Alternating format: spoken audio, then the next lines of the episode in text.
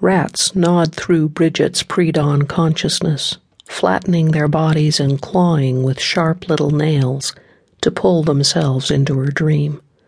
Once there, they multiplied, infesting the tower room and shredding precious documents as century-old walls amplified each scrape, rustle, and squeak.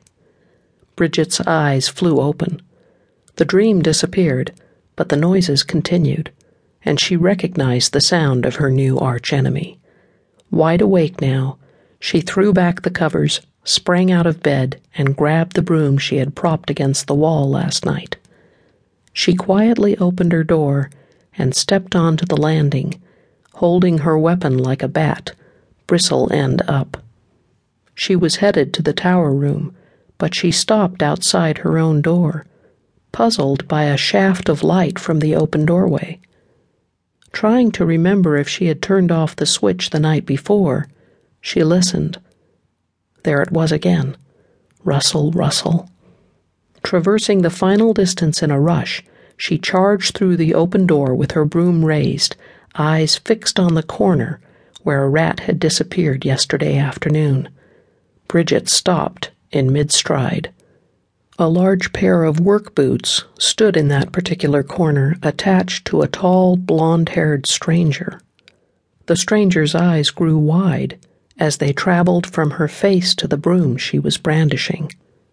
Dressed in Levi's and a fluorescent orange vest over a tan, long-sleeved work shirt, he held a sheaf of papers in his hand. "Who are you?" he asked in a hoarse voice, taking a step back. "I might ask you the same thing." Bridget rested the broom on her shoulder, but kept her grip tight. "Who are you? How did you get in?" "I came through the front door. Lark never locks the house. I doubt if a key even exists anymore." "You know Lark? Are you her son?" The stranger shook his head. "I'm Lou McCarran." "What's your father's name?" He frowned at the question, but answered, "Robert." "Grandfather's?" "Ian." The corners of his mouth twitched. "His father was Bruce, and my great-great-grandfather was Angus McCarran. He bought this house. Did I pass the test?" Bridget ignored the question. "What are you doing up here in the middle of the night, messing with my papers?" "Middle of the night?" He looked at his watch. "It's quarter to five. And when did they become your papers?" "Yesterday." "You're kidding." He dropped the sheaf on the table. "I suppose it was my cousin Ben who sold them to you. He had no right, you know." "Ben Skye? He didn't sell the papers to me. He hired me to archive them." The stranger's mouth opened, and his eyes had the look of someone processing unexpected information. "Are we talking about the same person? Ben Skye, the off-road racer?"